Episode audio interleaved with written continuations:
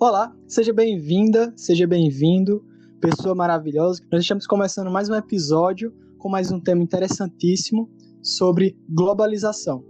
No IFPB Campus Monteiro, o nosso professor de geografia, o professor Erickson, graduado em geografia a nível de licenciatura e bacharelado pela UFPB, ele é mestre e está doutorando em geografia pela UFPB fazendo pesquisa sobre as condições de trabalho, de saúde e de vida de trabalhadores assalariados rurais, nós, com base em todo esse currículo, em toda essa qualificação, nós encontramos nele uma pessoa incrível para falar sobre o tema. Bom, eu queria dar aqui as boas-vindas para o nosso professor Erickson. Seja bem-vindo, professor Erickson. Como é que você está? É, agradecer em primeiro lugar esse convite. É maravilhoso para nós debatermos aqui um assunto tão atual né, e relacionar o assunto de globalização com a questão, por exemplo, da pandemia, né, globalização e pandemia. Queria agradecer a Luiz Henrique pelo convite, esse aluno excepcional nós temos lá no Instituto Federal, aqui no campus de Monteiro, e agradecer a todos né, que vão nos ouvir é, futuramente a partir da publicação desse podcast. Que bom, professor Erickson. Eu também fico muito feliz e muito grato pela sua gratidão. bom, o tema de hoje é sobre globalização e pandemia. Eu acho interessante, professor Erickson, nós começarmos né, com a pergunta: o que é globalização, professor Erickson? A globalização, né, como a própria palavra já nos induz, né, é algo que acontece em escala geográfica global. Então, em uma pequena síntese, globalização seria a integração dos mercados de bens e capitais e também a integração das pessoas. É, então, esta integração econômica a nível mundial, né, dos bens, das mercadorias, dos serviços, né, do contato dos diferentes povos, de diferentes etnias, de diferentes países, né, que confere o processo de globalização. Bom, professor Erickson, nesse sentido eu me lembro muito bem que antes da pandemia ocorrer, nós estávamos tendo aula sobre globalização. E o senhor colocou uma ideia bastante interessante né, sobre a globalização como um processo. A globalização ela não é algo tão recente assim, né, já que o seu processo iniciou a partir das expansões marítimas europeias, porque esse, essa globalização ela começou há muito tempo atrás, justamente com essa ideia de processo. E essa definição formal que o senhor citou, né, sobre a questão da integração dos mercados, ela começou de uma forma muito rústica, né? E justamente essa questão da globalização, ela acarreta, né, uma visão econômica extremamente é, voltada para o capital, o senhor, na, na opinião do senhor, é, a globalização ela está intimamente ligada ao sistema capitalista? Ela é uma necessidade do sistema capitalista em busca de mercado? Sim, com certeza. É, quando nós falamos em globalização é, e o início de quando esse processo político, econômico, social passou a se territorializar pelo planeta, é, os autores em si que trabalham com esta temática não há um consenso de fato, né? De quando esse processo é, teve início. Todavia, a maior parte dos autores que trabalham com o processo de globalização corroboram com um fato. Né? O fato que esse processo, de fato, ele teve início né, com as grandes navegações iniciadas lá no século XV e no século XVI, né, com o surgimento do sistema capitalista.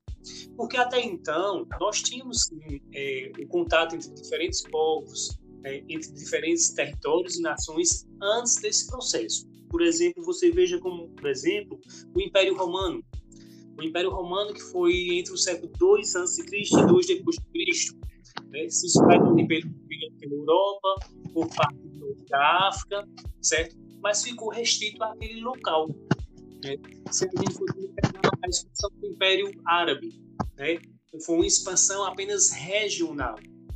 Temos também, por exemplo, a expansão do Império Inca, do continente sul-americano, que saiu ali, por exemplo, do Peru, atingiu uma parte da Bolívia, do Chile, mas eram expansões, eram contatos de povos né, de, de, diferentes etnias, raças, né, que se dava apenas em uma escala regional, não era em uma escala global. Então, por isso, nesse momento, a gente não poderia já falar de um processo de globalização, porque o processo de globalização, como a própria palavra já diz, ele tem que ser algo que atinja uma escala global. E esse fato, esse efeito, de fato, ele só teve início com o processo das grandes descobertas, com o processo das grandes navegações, né, que coincide exatamente com o surgimento né, do capitalismo na sua fase inicial, chamado capitalismo mercantilista ou capitalismo comercial. Uma vez que antes esse sistema predominava o feudalismo na Europa e sobre o feudalismo nós tínhamos é, os lugares eles se desenvolviam ainda de forma independente, de forma isolada. Não existia um comércio forte, porque quem, quem gerava a produção da riqueza, a organização da produção do feudalismo, a atividade que exercia isso era a agricultura. Mas aí depois de uma série de fatores, com o aumento da população, com o aumento da fome, revoltas camponesas, esse sistema começou a entrar em falência e o capitalismo começou a surgir com o avanço do comércio é, ganhando cada vez mais força nesse continente. E aí a procura de, de novos mercados né, para aumentar essas relações comerciais, os europeus se, aventur, se aventuraram além mar para é, aumentar e expandir as atividades comerciais. Né? Então, Portugal, Espanha foram países que saíram à frente e foram atravessar o Oceano Atlântico, fizeram várias colônias aqui na América, na África e parte da Ásia dando origem assim ao sistema capitalista de produção. Sim, professor. O senhor falou algo bastante é, consequente, por assim dizer, desse, desse processo de expansão, que é a evolução do capitalismo. Justamente a expansão dos mercados possibilitou mais matéria-prima né, na Europa e principalmente o que culminou depois da primeira revolução industrial no século XVIII. Né? Então, sem essa expansão no início, né, sem esse processo de globalização, né, que no início era bastante, né, assim, tem enormes dificuldades, já que o transporte, apesar de existir entre continentes, né, entre é, mercados, ele era muito precário, mas com o decorrer do tempo ela foi se intensificando, se intensificando, até que culminou no século XVIII, 1789, justamente né, a primeira revolução industrial, que é justamente nesse momento que o capitalismo deixa de ser um capitalismo mercantilista para ser um, capta um capitalismo industrial, não é verdade? Isso, exato, né? Porque nós temos que levar em consideração que a cada avanço da história, novas descobertas científicas, novas descobertas nos meios de produção e nas forças produtivas, né? essas descobertas foram acelerando o processo de globalização. Né? Então, o capitalismo que se origina lá no século XV XVI, dentro da sua fase comercial, é, quando chega no século XVIII, com a descoberta da máquina a vapor, é, que foi um marco da, da, da, Revolução Industrial lá na Inglaterra, aí nós temos o início já de um novo capitalismo. Né? A, a, base da acumulação da riqueza, né, da produção das forças produtivas, né, se baseava agora na indústria, na indústria que surgia. Né? Então, de fato, se o capitalismo surge na sua fase comercial, ele se consolida na sua fase industrial.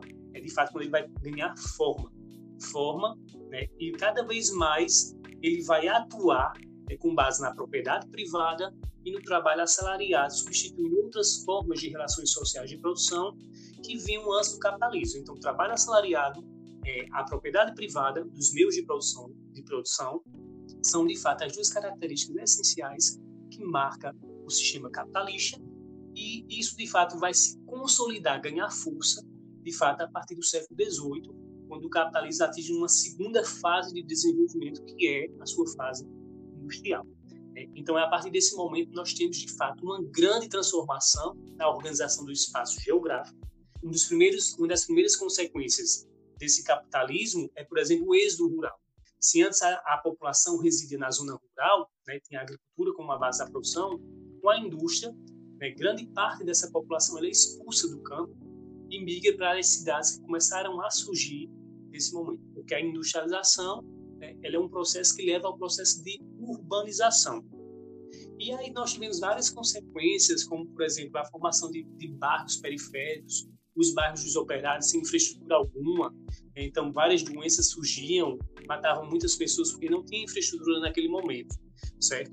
É, nós tivemos, por exemplo, a descoberta da, da fonte energética aqui na primeira Revolução Industrial, o carvão, o carvão mineral que é, proporcionou, por exemplo, a construção de ferrovias. Então você veja aí já o surgimento de um transporte que podia deslocar pessoas, mercadorias, serviços, e já proporcionava então uma maior circulação de pessoas e uma maior interação entre os povos a partir dessa descoberta desse meio de transporte. Porque a globalização, ela de fato, ela está acontecendo, à medida que as forças produtivas vão evoluindo e investindo, sobretudo, né, nos meios de transportes, né, que garantem, então, essa maior circulação de pessoas, além de mercadorias e de serviços. Quando a gente passa, por exemplo, para o século XIX, né, um século depois, nós tivemos mais uma nova etapa no sistema capitalista. Chega-se agora a segunda revolução industrial, é, com a descoberta de novas tecnologias, como a descoberta do aço, é, o motor a combustão, a descoberta da eletricidade, o petróleo passa a ser a nova matriz energética. E aí nós temos um período que agora o nosso grande geógrafo, Milton Santos, passa a chamar de período tecnocientífico, onde há uma grande interação entre ciência e tecnologia. Então, do trem, nós temos agora o avião. Então, imagine agora a facilidade que se tem agora de transportar né, as pessoas de uma nação a outra, de um continente a outro, agora por avião. Né? Então, tudo isso cada vez mais ia acentuando, dando força ao processo de globalização.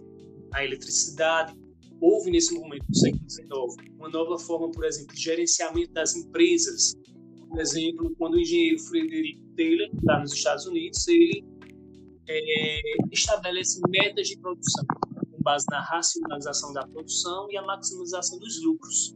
E essas propostas é, proferidas pelo Frederick Taylor, elas são incorporadas por Ford, pelo empresário Ford, o empresário da fábrica Ford lá nos Estados Unidos, e ele passa então a trabalhar dentro desse viés: produção em massa, consumo em massa e especialização do trabalhador como formas de gerenciamento empresarial para sempre gerar uma produção em massa e o consumo em massa. Então, veja, cada momento que o capitalismo vai se reestruturando, que novas forças produtivas vão surgindo, novas tecnologias, com destaque para os meios de comunicação e, sobretudo, os meios de transportes, isso vai favorecer o processo de globalização. E ainda no final, por exemplo, do século XIX, que nós vamos ter a junção do capital industrial com o capital financeiro, né? financeiro representado pelos bancos. Né? E aí nós temos já no final do século XIX o surgimento, uma, uma nova, vamos dizer assim, uma nova metamorfose do sistema capitalista. Se ele surge na sua fase comercial no século XVI, no século XVIII, a principal passa a ser o século a, a produção industrial.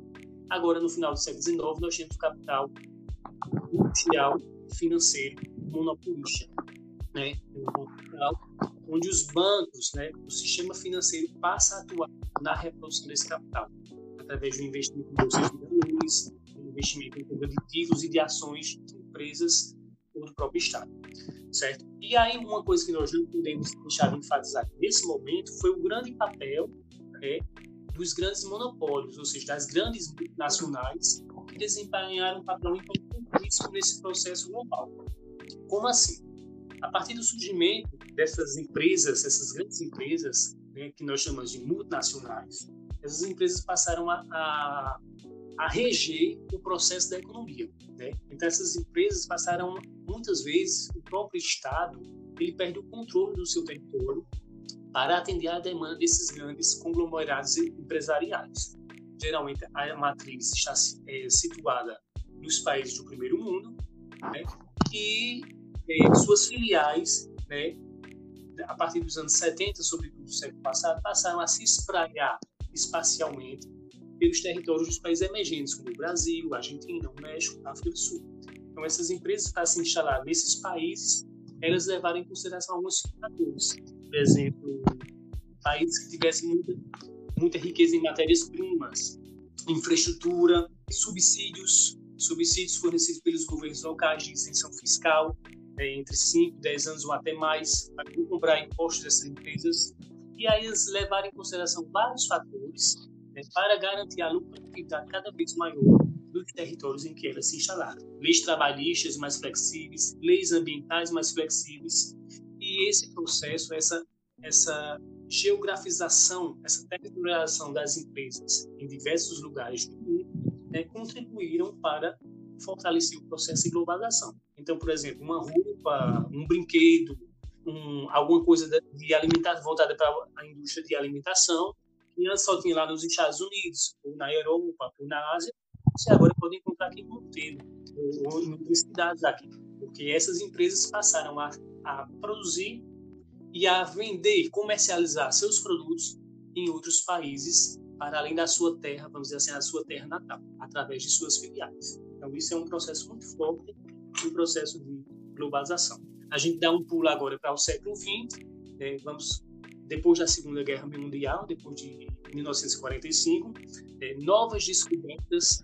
Né, o século XX a gente pode dizer que de fato foi o século mais houve desenvolvimento tecnológico. Né, é tanto que nesse século houve uma grande interação entre ciência, tecnologia e informação. Né, no século nós, num terceiro momento é, geográfico, onde Milton Santos declara que é o, nós estamos vivendo nesse momento um meio técnico, científico, informacional. Então, você destacar aí, por exemplo, o avanço da microeletrônica, da engenharia genética, da biotecnologia, da nanotecnologia, né, o avanço da mecanização na agricultura e o destaque aqui, principalmente dos anos 90 para cá, seria as tecnologias voltadas para a área da informação, né, da, da, do meio da informação. Que alguns autores né, consideram que a globalização de fato ela se consolida a globalização a partir dos anos 90, devido aos grandes avanços nos meios de telecomunicação. É, dentre eles se destaca a informática. Há também uma mudança na gerência, na gerência empresarial, né, tipo o Fordismo é substituído pelo Toyotismo, né, que é uma fábrica japonesa, e lá tinha-se algumas características diferenciadas do que acontecia no Fordismo. Por exemplo, a produção só produzia o que se demandava se demanda 50 carros, só se vai produzir 50 carros. Era o que chamava-se é, tempo exato, tempo exato de produção para não gerar acúmulo de mercadoria nos estoques da empresa e gerar crises como acontecia assim no Fordismo. Então nós temos a expressão em inglês que chama just in the time, que significa exatamente exato. E também a flexibilização do trabalhador. O trabalhador ele não era para ficar apenas detido apenas a uma especialização do processo de produção, não tinha que saber mais de uma função ali dentro da empresa. Então, você vê que a cada momento histórico, a cada momento do capitalismo, é, do comercial, até chegar a essa fase que nós vivenciamos, do século XIX para cá, que é a fase que nós chamamos de capitalismo monopolista financeiro, porque esta revolução está nas finanças, é, comandada sobretudo pelos grandes monopólios, as grandes empresas, né? E nós temos aí esse avanço dessas tecnologias cada vez mais que vão proporcionar processo de globalização, principalmente a partir do investimento nas tecnologias dos meios de transporte e no setor de telecomunicações, das quais a informática é o principal símbolo dessa nova era que nós estamos vivenciando. Bom, esse episódio também foi dividido em partes e daqui a alguns dias vai sair a segunda parte. Eu gostaria aqui de agradecer a você pela sua atenção e eu espero que daqui a pouco você esteja conosco ouvindo mais essa segunda parte do episódio. Obrigado por tudo. Até mais. Tchau!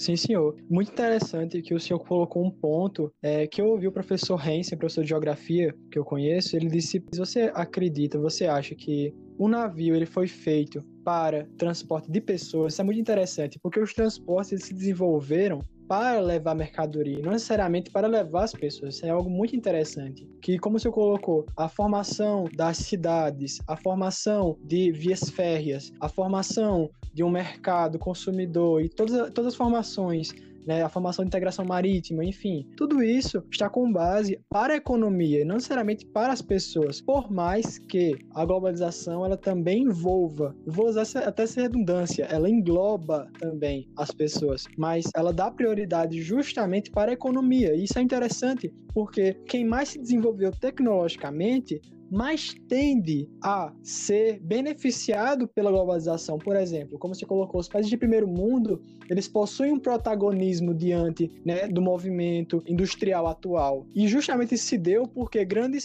tecnologias, máquinas, ideias foram desenvolvidas naquele território. Então, com base nisso, nós podemos perceber que aqueles que tiveram um passo à frente em relação ao desenvolvimento industrial, em desenvolvimento tecnológico, ficou à frente do processo de globalização. Todavia, é necessário pensar, né, como o senhor citou Milton Santos, ele também fala sobre uma outra globalização. Não é porque, assim, falando né, dessa questão, é muita riqueza envolvida, porém a riqueza está indo para quem, né? Quem de fato enriqueceu com a globalização, né, professor? Exatamente, amigo. É, uma coisa que eu queria pontuar aqui também é que se vai se fortalecendo nos anos 90, pegando aí a questão da globalização, são a formação dos blocos, os blocos econômicos, que é a associação de vários países é, em acordos comerciais que tem como objetivo expandir o comércio. Então, esses blocos econômicos eles estão divididos em modalidades diferentes. Nós temos blocos econômicos baseados em uma zona de livre comércio, como, por exemplo, o NAFTA, que foi fundado em 1994 pelos países que compõem hoje a América do Norte, Estados Unidos, Canadá e México. Qual é o objetivo desse bloco econômico? É exatamente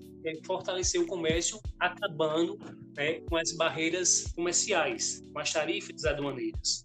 Nós temos, por exemplo, um bloco de uma modalidade chamada União Aduaneira, que se integraria aí o Mercosul, que é o bloco ao qual o Brasil pertence, né, que foi fundado em 1991 no Tratado de Assunção. Então, o bloco Mercosul corresponde a uma união aduaneira além de ter esse objetivo de gradativamente comercios acabando com essas barreiras alfandegárias, essas barreiras comerciais, né, eles também cobram uma taxa comum aos produtos que vêm de países, mercadorias que vêm de países de fora do bloco. Também temos um bloco na, na modalidade chamado mercado comum, como a União Europeia, que garante a circulação livre de pessoas, de mercadorias e serviços. É a União Europeia, que foi formada em 1993 através do Tratado de Maastricht, né, implantou uma moeda única no ano de 2002, o euro. Né? A Inglaterra foi o único país que não aderiu à questão da moeda única e recentemente a Inglaterra também saiu do bloco através do, do processo que foi chamado de Brexit e o, o, futuro da União Europeia agora está um pouco estável com relação a essa questão da saída da Inglaterra. E para aqueles países,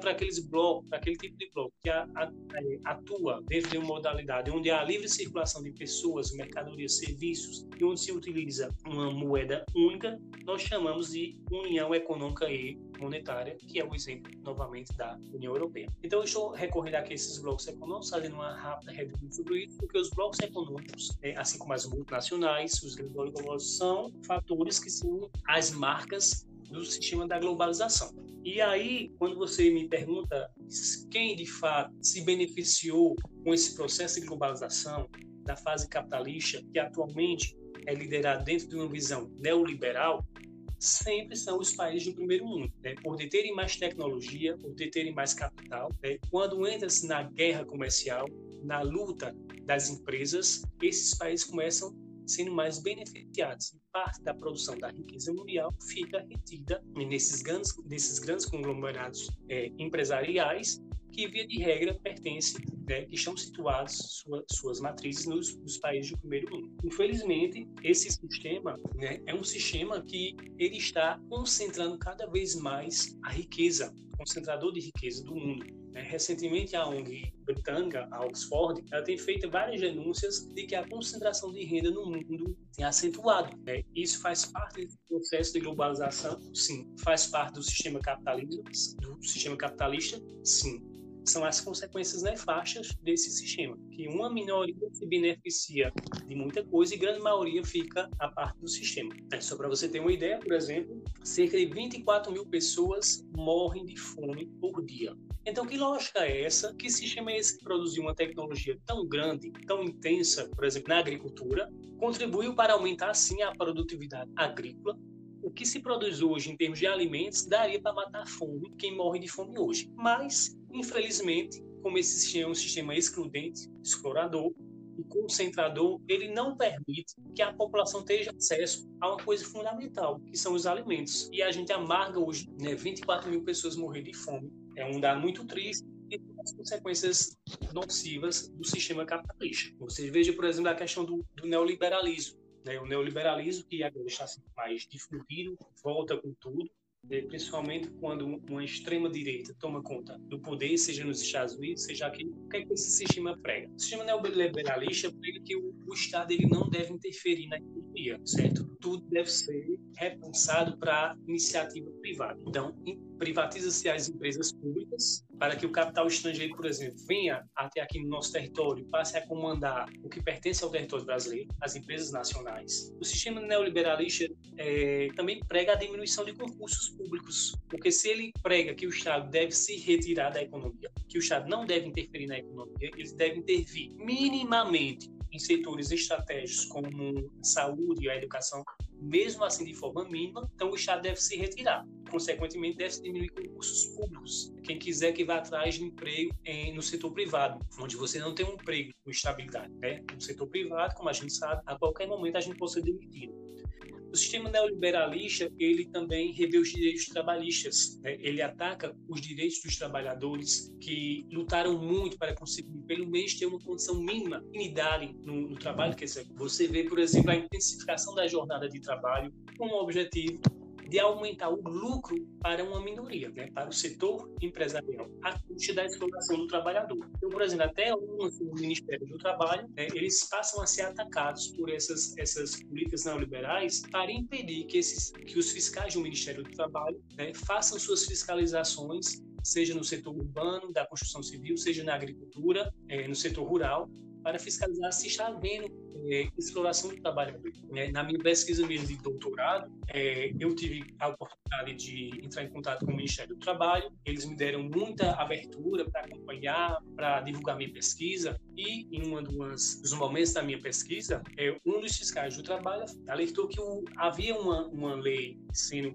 é, uma PEC para ser aprovada no Congresso, que se o, esses órgãos, órgãos que fiscalizam as relações de trabalho, se fosse fazer alguma inspeção em alguma empresa, era necessário que avisasse a empresa dois dias antes. Ou seja, isso era uma clara, justi uma clara justificativa para esconder coisas erradas que podiam estar acontecendo ali naquela empresa. Como, por exemplo, trabalhos análogos à escravidão, para que tivesse tempo e a inspeção não chegasse de repente, flagrasse muita coisa errada. É só para você ter uma ideia, é, Luiz, aqui na, na Paraíba, durante essa minha pesquisa, né, o Ministério do Trabalho me alertou que existia uma empresa de aguardente, Engenho, né, Engenho que produz aguardente, a cachaça, que estava vendendo cachaça dentro de depósitos de agrotóxicos. Então, a que ponto chegou a humanidade? A que ponto chegou um visando o lucro, Sim. lucro acima de tudo, não está nem aí se a pessoa vai se intoxicar, se a população vai morrer. O que importa é o lucro. A que ponto chegou o fato de uma empresa vender cachaça dentro de um depósito de agrotóxico? onde o lucro está acima do lucro. E isso é o que rege que movimenta esse, esse sistema tão desastroso, explorador da natureza e da força de trabalho humana. E quando ele, ele se desenvolve, quando, por exemplo, chega ao poder governos de ultradireita, com mais radicalização, você também pode desenvolver uma certa xenofobia naqueles territórios. Veja, por exemplo, a questão dos imigrantes lá na Europa, né? imigrantes fugindo da Síria, né? muitos imigrantes chegam na Europa, e aquela parte mais como é que eu posso dizer, contra, da população que é contrária a essas imigrações, eles passam a atacar esses imigrantes, passam a, a, desenvolver uma xenofobia contra o que é de fora, porque começam a alegar, essas pessoas vão, vão se misturar à nossa raça, vão roubar os nossos empregos, elas têm que ser deportadas para fora. Então, de fato, eu acho que o, o coronavírus, ele não, não, não é, não deixou o mundo doente, certo? O mundo, ao meu ver, já estava doente porque agora se preocupa muito com a questão do número de mortos, todo dia é isso as pessoas vão morrer de fome. Sim, mas as pessoas já morriam de fome. As pessoas já morriam de fome e não se tem essa preocupação que está se agora. Eu acho que você tocou também em algumas questões sobre quem ganha, quais são os pontos positivos e negativos do sistema de capitalismo nessa sua fase globalizada e agora sobre o viés neoliberal de volta. Bem, os pontos positivos que nós podemos chamar do capitalismo né, na, na, fase da globalização, né, nessa fase neoliberal, é, seria a, o grande desenvolvimento das forças produtivas, é, a facilidade de deslocamento, é, a facilidade de informação, o avanço no setor de transportes, é, de telecomunicação, o avanço na, na medicina. Né? A gente não pode negar esses avanços, a descoberta de várias vacinas contra, contra várias doenças, por exemplo, a varíola. A varíola que surge lá no, no Egito Antigo, só no século XX, matou 300 milhões pessoas. Né? E ela foi erradicada até, então. Então há uma maior interação das pessoas, é, há uma maior produção da agricultura, da produtividade, é, através de aumentar a produção. E são alguns pontos positivos dessas políticas é, capitalistas nessa era neoliberal. Quando a gente vai para o, o, o, lado negativo, é, nós temos, por exemplo, que dentro da economia global, os países estão mais susceptíveis a ter crises, porque agora tudo está globalizado. Então, se, tá, se tem uma crise na China, nos Estados Unidos, enfim, uma grande potência econômica, essa crise ela é sentida praticamente no mundo todo, em maior e menor proporção de acordo com cada país. A globalização e o sistema neoliberalista, ele deixou os mercados mais reféns internacionais. Temos também uma dependência, a nossa dependência dos países emergentes, dos países pobres, continua ainda em relação aos países do primeiro mundo, que, que detêm as tecnologias de ponta. Temos também um desemprego crescente, um desemprego estrutural do sistema, porque se antes nós tínhamos uma crise, as crises cíclicas do capitalismo, mas o capitalismo conseguia sair dessas crises reinventando a, a economia, né, se reestruturando, mas agora não. O próprio ele está em crise. Né? É, é, nós chamamos isso agora de, um, de, uma crise estrutural. É a própria estrutura do sistema que não está mais na saída para se reproduzir, se acumular. Então, isso já é muito desemprego crescente. Eu me lembro, por exemplo, que nos anos 90, quando as políticas neoliberais foram introduzidas aqui no, no Brasil, nos países emergentes, as filas de, de desemprego eram enormes, certo? Porque apenas um, uma pequena porção de empregos. Né? Grandes pessoas ficavam desempregadas, grande quantidade de pessoas, as taxas eram crescentes. Você veja, desde 2016 para cá, a gente tem cerca de 13 milhões de desempregados aqui no Brasil. Quando começa a reforma trabalhista, né, a reforma iniciada no governo Temer, o número de desempregados aumentou, chegou perto de 14 milhões. Reduziu para 3, para 12, para 11 e agora voltou a, antes da pandemia para 12 milhões de desempregados. E temos um grande avanço também de empregos informais, empregos sem estabilidade, sem carteira de trabalho assinada, sem direito trabalhista. É o que esse sistema prega, é ataque à classe trabalhadora para que o lado empresarial possa lucrar mais, a informalidade, batendo recorde agora no nosso país, é 42% dos empregos que foram criados são empregos informais é, exclusão social e também tem os pontos negativos relacionados, por exemplo, essas tecnologias, elas podem ser utilizadas por terroristas, traficantes de droga, pela questão da pedofilia, né? tem todo o lado negativo também desse desenvolvimento tecnológico. E para, para nós associarmos mais uma consequência negativa do, do sistema neoliberal e da globalização, seria a disseminação de pandemias. Então, agora a gente entra em um segundo momento aqui do nosso diálogo. Qual seria essa é, relação entre geografia e pandemia, ou globalização e pandemia?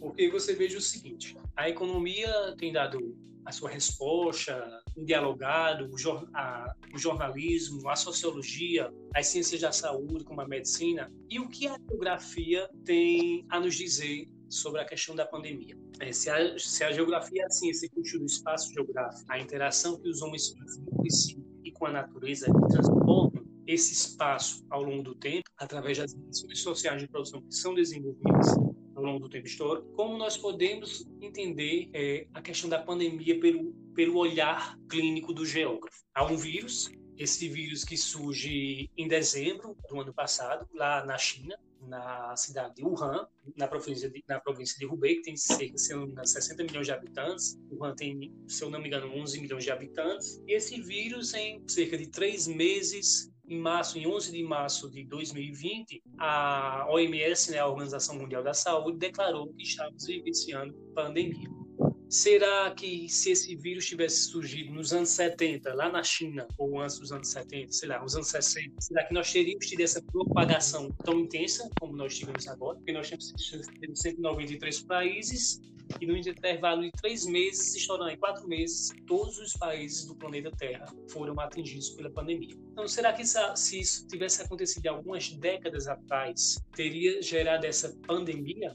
Né? Não porque, de fato, nós não tínhamos essa tecnologia, nós não tínhamos ainda essa grande facilidade de deslocamento das pessoas através da modernização dos transportes, através das condições financeiras, através da circulação de bens e serviços, proporcionou, de fato, que ele se estendesse, né, se globalizasse para todo, todo o planeta. Wuhan, ali na China, é, é uma cidade que é como, mais ou menos como se fosse Campinas aqui no, em São Paulo, que representa para o Sudeste. Está entre Pequim, que é a capital, entre Xangai, que é um, uma outra metrópole que está no litoral. Então ela fica encravada entre essas duas cidades no interior da China. Ali tem um grande movimento industrial, temos a, um rio que passa por lá, onde foi represado, construiu a maior usina hidrelétrica do mundo, né, garantida assim a navegação, que é a usina Três Gargantas, e um grande fluxo, um grande fluxo de circulação de pessoas, de mercadorias, do setor de produção, a aviação. Então, um vírus surgindo naquele local, ele tinha as condições ideais para que dentro de um mundo globalizado esse vírus se espalhasse para o mundo todo, pelo grande fluxo de circulação que existe ali, naquele ponto luminoso, né, naquele ponto luminoso do espaço geográfico. E aí há várias hipóteses, como esse vírus surgiu, se foi uma causa natural, se ele foi criado em laboratório, se foi trazido de fora, se foi uma ameaça biológica, uma ameaça química. Várias hipóteses né, estão sendo levantadas em relação a essa questão do vírus. Mas dentro do viés do contexto geográfico,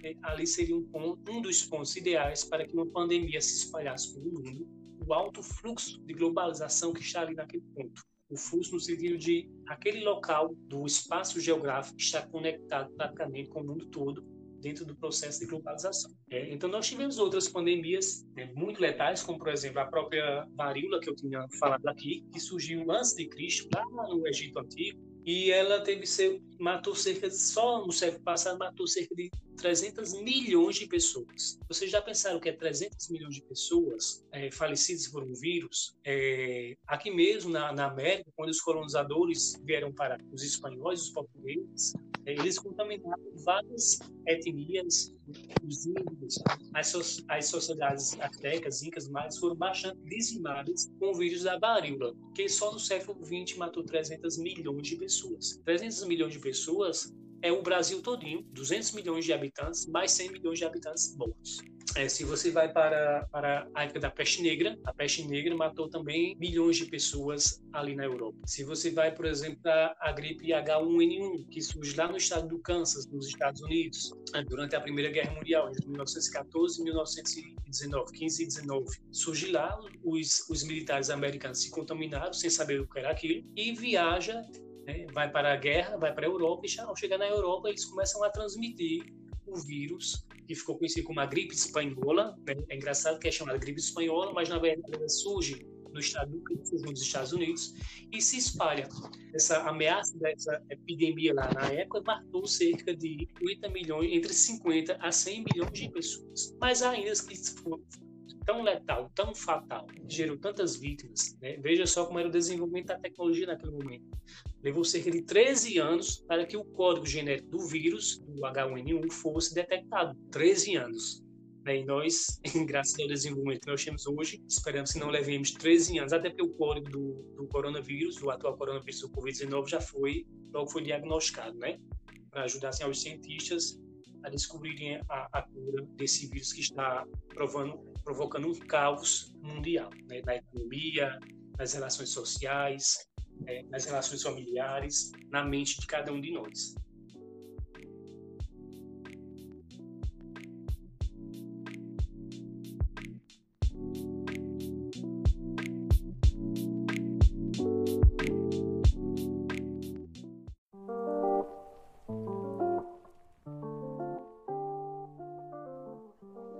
Gostaria de chamar a atenção aqui uma coisa, que esse vírus ele é democrático.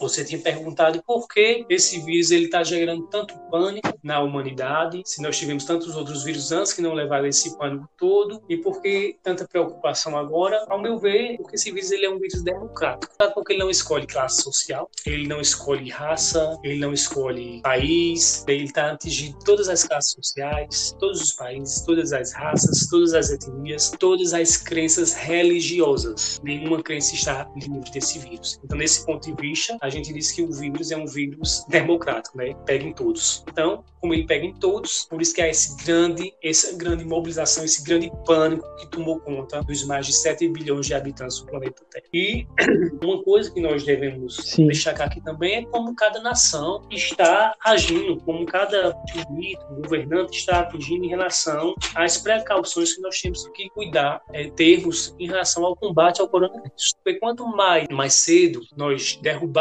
esse livro, o mundo a voltar à sua normalidade. Normalidade, de fato, nós não estamos vivenciando um mundo normal, porque eu não acho normal 24 mil pessoas de fome por dia, isso é considerado normal, isso não está na mídia todo dia, não se tem essa preocupação toda. Eu só um dado, eu estava vendo a, as estatísticas do coronavírus, uma coisa que me intriga bastante é, por exemplo, se nós compararmos a Índia o Brasil. A Índia é o segundo país mais populoso do mundo, 1 bilhão e cerca de 300 milhões de habitantes, enquanto que o Brasil tem apenas 210 milhões de habitantes. A Índia também é um país emergente, né, como o Brasil, só que o Brasil ainda tem um IDH melhor do que a Índia. Então, você comparar aí 1 bilhão de habitantes 1 bilhão e 300 milhões de habitantes contra 200 milhões de habitantes. E um país ainda mais pobre do que o Brasil. E você imagina, a Índia, qual é a situação que a Índia deve estar vivenciando nesse, nesse, nessa pandemia? Porque o Brasil até agora tem 10 mil mortes e cerca de 146 mil contaminados, isso até esse final de semana, 10 mil mortes. Então, se ainda tem 1 bilhão e 300 milhões de habitantes em condições mais precárias que o Brasil, a gente supõe que lá está tá um caos 10 vezes pior que o Brasil. E quando a gente vai pesquisar os dados da Índia, ainda tem apenas 59 mil infectados, contra 146 mil infectados no Brasil. E o número de mortes na Índia, aqui com 200 milhões, nós temos 10 mil mortes. Lá com 1 bilhão e 300 milhões de habitantes, 1.980 mortes. Com essa situação, com esses números. Né? Eu, particularmente, não acredito que esses números são fidedignos, porque, infelizmente, nós estamos vendo, não só a nível mundial, mas a nível de Brasil também, a politicagem que está por trás de tudo isso, recursos sendo desviados para outros fins que não seja para combater o caos que, que o vírus está acometendo, né? seja no sistema de saúde, seja em distribuição de renda para a população mais necessitada. É, infelizmente, a gente vê pessoas se apropriando, políticos se apropriando né, dessa situação caótica para fazer politicagem. Né? Então é muito triste. É tipo assim, é da gente ficar indignado com uma situação dessa e pessoas ainda se utilizando dessas formas né, em um momento tão difícil para toda a humanidade. Sim, concordo totalmente com o senhor. E principalmente, é, professor Erickson, falando em relação à pandemia, como senhor colocou, o Covid, ele de fato afeta a todo organismo humano, não importa né, a religião, não importa o local, não importa é, o tempo, né, independente né, do período, se foi no início da, da, do surgimento desse vírus ou agora, por exemplo, ele não deixa, né, por assim dizer, né, de excluir, ele não é excludente, diferente da, do processo, por exemplo, né, de globalização, que exclui, né, por exemplo, economicamente os países. E a questão em torno, em torno disso que o senhor bem colocou é o seguinte, é, as pessoas normalmente, né, tem negligenciado muito os devidos cuidados em relação à prevenção ao coronavírus. Eu estava conversando com o professor Pedro, né, no podcast sobre relações de trabalho na pandemia, e ele foi muito enfático em dizer algo que o senhor falou em outras palavras. Ele disse: Luiz, o Covid-19 é o único problema novo que o Brasil enfrenta, porque os demais são velhos conhecidos nossos. É muito interessante, como você bem colocou, é, a questão da fome do mundo já existia, a questão do desemprego já existia. A única questão é que a, essa fragilidade ela foi ressaltada juntamente com o vírus, né? Isso é algo bastante interessante que o senhor colocou justamente essa questão. Esse interesse político já existia antes. Então todo o problema ele não se desdobrou a partir do, da ameaça, né? Da crise Sim, sanitária. Ele já se desdobra há bastante tempo. É muito interessante, professor Erickson, que com base é, nesses argumentos, nós podemos perceber, eu espero, sou esperançoso nesse sentido, que após a pandemia, muitas pessoas se deem conta do cenário atual que estamos vivendo. É muito interessante isso, como senhor colocou. O aumento da taxa de desemprego aumentou absurdamente depois do coronavírus. Então, é uma, como você falou, uma das grandes preocupações, a fome já existia, o desemprego já existia, é porque agora o vírus ele está ameaçando o sistema capitalista. Né? O vírus está ameaçando os mercados, a economia. Ele está quebrando a economia. Infelizmente, alguns líderes preferem salvar a economia, vai salvar vidas. A gente vê atitudes aí absurdas, né? Porque, claro, ah, mas como desassociar uma coisa de outra? O que se defende? Se não tem economia, não tem emprego. Se não tem emprego, não tem dinheiro. Se não tem dinheiro, vai ter fome. E eu volto a dizer, fome já existia. Ameaça agora, ameaça nos lucros, nos lucros dos grandes sistemas capitalistas. Tem sim, tem como nós, num momento é, delicado como esse, pelo menos ao meu ver, em relação aos meus conhecimentos, né, tem assim como o governo, por exemplo, taxar as grandes fortunas, coisa que nenhum outro fez. O, por exemplo, o aumento do fundo partidário que foi feito para as eleições desse ano podia ser destinado ao combate ao vírus, à assistência social às necessidades ao pequeno empreendedor.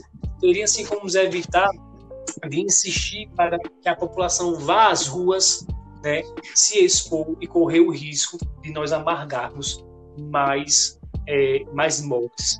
Infelizmente, pela, pelo cenário geopolítico, econômico e social, certo? O Brasil ele pode ser um dos países né, que já está na lista dos países que tem mais mortes e que isso vem aumentar cada vez mais. Isso sem falar nas subnotificações, porque vários estados como a Paraíba mesmo, não estavam notificando, não tinha exame para ser feito.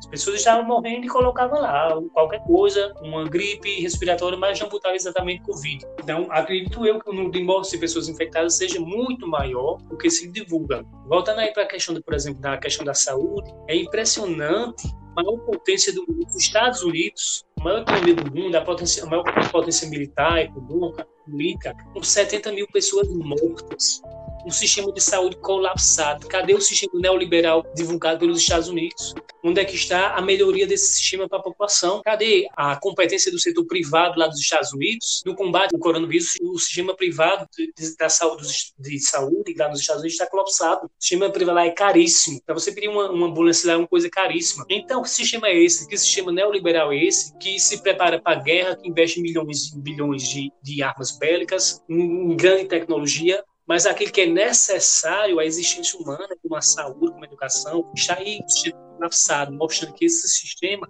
onde tudo é transformado em mercadoria, onde tudo tem que ser transformado em lucro privado, e vem o vírus e agora diz, não é por aí não, vocês estão indo no caminho errado. Porque a partir do momento que se investe em tantas coisas, mas não se investe naquilo que é necessário a manutenção do bem-estar social humano, como a educação, a saúde, a infraestrutura, lazer, não é uma sociedade que esteja sadia. Essa sociedade está doente há muito tempo, infelizmente. Mas esperamos que, que tudo isso passe, nós tenhamos um mundo melhor, cada um reconheça seus próprios erros, que temos que mudar dentro de si mesmo, né, para que possamos ter, sim, como de fato, uma nova globalização, né, uma globalização mais solidária, uma globalização onde o individualismo tão difundido pelo sistema capitalista, é, onde é todo mundo contra todo mundo, empresa contra empresa, a mais fraca é derrubada, a mais forte engole, forma um monopólio só. Então, que possamos ter um mundo mais solidário, onde a coletividade seja a expressão desse novo mundo e o atendimento às necessidades humanas, às necessidades sociais, seja vistas agora como prioritário, porque agora nós estamos vendo aí quem de fato são os heróis né, nesse caos que a gente está enfrentando. É o setor público, aqui pelo menos no Brasil, o mais problema e deficiência que ele tem, o SUS é o melhor sistema público de saúde do mundo.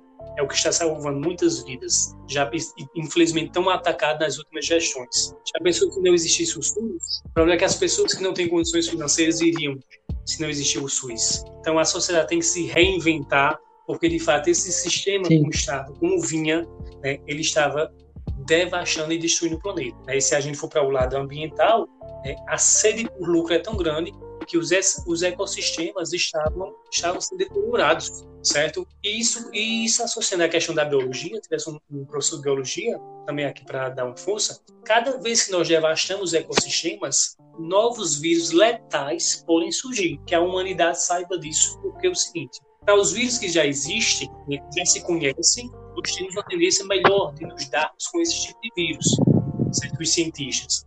Mas existem muitos vírus letais que ainda não se conhecem e que estão na natureza, estão ali na floresta amazônica, estão na coleta polar, certo? Na Rússia mesmo, no, em algumas décadas passadas, quando o gelo ali na região da Sibéria foi foi derretendo, a bactéria do antraz ela foi liberada. Foi liberada de uma rena que estava a sua carcaça lá no gelo e contaminou uma pessoa que contaminaram outras. Os outros vírus estão ali na coleta polar. A, a, nossa região aqui, a região amazônica, é, um, um berço de vírus. Então, à medida que você vai devastando esses ecossistemas da mãe natureza, ela pode se revoltar também, destruindo com sua sede por ganância, por poder, vem destruindo, destruindo cada vez mais o planeta Terra. Né? E nós só temos esse planeta infelizmente, né, parece que é um troco na mesma moeda. Porque se nós estávamos matando o planeta, sufocando com devastação e poluição, agora vem um vírus que está matando a raça, infelizmente sufocada também. Sim, uau, que dilema, realmente. Eu vi uma charge esses dias que mostrava o ser humano poluindo, sabe, é, a indústria de um lado e a natureza do outro, e a indústria enviando poluição para a floresta, desmatando a floresta. E na outra charge, né, mostrava 2020 a natureza, representa a natureza, né, o lado biológico, né, mandando o coronavírus. Logicamente, né, não estamos aqui defendendo nenhum tipo de teoria de que a natureza, não, ela não possui consciência. Todavia, o ser humano né, provocou, desencadeou uma série de é, situações, uma série de mecanismos ecológicos que aceleraram a criação, é, o desenvolvimento, desculpe, o desenvolvimento do coronavírus. É justamente essa questão, né, que dilema o ser humano que tanto é, devastou agora está sendo é, cobrado em um alto preço, realmente, em um alto, alto preço. E a maior é, tendência dessa devastação ocorreu devido ao avanço do capitalismo, ao avanço do neoliberalismo, ao Exatamente, avanço né? da globalização. Então, ou a sociedade para para repensar todas as suas atitudes que envolvem aí a política, a economia, as questões sociais, uma forma mais harmônica de nós entrarmos em contato com a natureza, saber tratar o meio ambiente como se fosse a nossa própria mãe. Se a natureza morre, nós vamos morrer junto com ela, porque tudo que nós consumimos vem da natureza, vem da matéria-prima. E se você exaure os ecossistemas, né, nós vamos também perecer junto a eles. É, o modelo de vida americano, por exemplo, sempre foi propagado como Way of Life America, modo de produção americano, como sendo um modo é, de produção mais atenderia às necessidades da humanidade, que mais geraria alegria. Esse modo de produção está acabando no planeta. É, o índice de consumo desenfreado está devastando o planeta Terra. Se, toda, se todo o país tivesse o mesmo nível de consumo que os americanos, já não existia mais planeta Terra. Era necessário entre três a quatro planetas Terra para suprir a capacidade de demanda dos recursos naturais para se ter um, um, um modelo de produção de cada país, se fôssemos justos comparar os Estados Unidos nós estamos indo em direção a um colapso ambiental, político, social, econômico. Já, aliás, já estamos nele. Mas isso é com um alerta. Ou nós mudamos, ou de fato coisas piores vão vir por aí. Então temos que desenvolver atitudes, educação, coletividade, acabar com essa concorrência tão desleal, prezar pelos profissionais da saúde, pelos profissionais da educação, para que a gente possa ter uma sociedade mais equilibrada, uma sociedade mais justa, mais humana, mais solidária, para que nós possamos ter um, uma relação com o meio ambiente, natureza mais equilibrada, mais harmoniosa, né? E vem aí, por exemplo, os conselhos de desenvolvimento sustentável, existem algumas implicações que eu não concordo, mas nós temos que encontrar metas para que possamos ter um, um, um mais harmonioso do homem com a natureza e dos homens com os próprios homens, onde a solidariedade se sobreponha ao egoísmo. Sim, concordo totalmente com o senhor. Bom, senhor, uau, essa conversa foi algo maravilhoso, realmente enriquecedor, e eu gostaria aqui de encerrar agradecendo ao Senhor por todo o conteúdo, pelo tempo. Muito obrigado. Foi realmente algo esclarecedor, interessante, né, que forma realmente é, a nossa mente diante de um cenário que não é novo, né? O novo é apenas né, o problema do Covid, mas de forma geral tudo isso influencia de forma negativa é, a nossa visão de mundo, né? De certa forma ofusca aos problemas reais que nós já passávamos antes. Eu gostaria de agradecer, professor Erickson, pela credibilidade. Muito obrigado por responder ao nosso convite. E eu espero, com certeza, chamar o senhor para próximos episódios. É, queria mandar um abraço para você, mandar um abraço para todos os alunos do IFPB, também aqui do Campus Monteiro, e dizer que nos protegemos né, e fique em casa. Porque fica em casa, né, se você pode ficar em casa, você está ajudando a si mesmo e ao próximo. E vamos torcer, orar, enfim, cada um com suas crenças, e fazer a nossa parte para que tudo isso acabe, que a gente possa, de fato, é, ter pensamentos otimistas de que um novo mundo melhor pode vir depois de tanta coisa ruim acontecendo. Né? Muito obrigado mais uma vez e quem sabe a gente se, se encontra, né? supostamente vamos nos encontrar em próximo diálogo né? para debater os assuntos tão, tão delicados, né? mas ao mesmo tempo tão é, importantes é, na atualidade que nós vivenciamos. Mais uma vez, deixo aqui o meu abraço.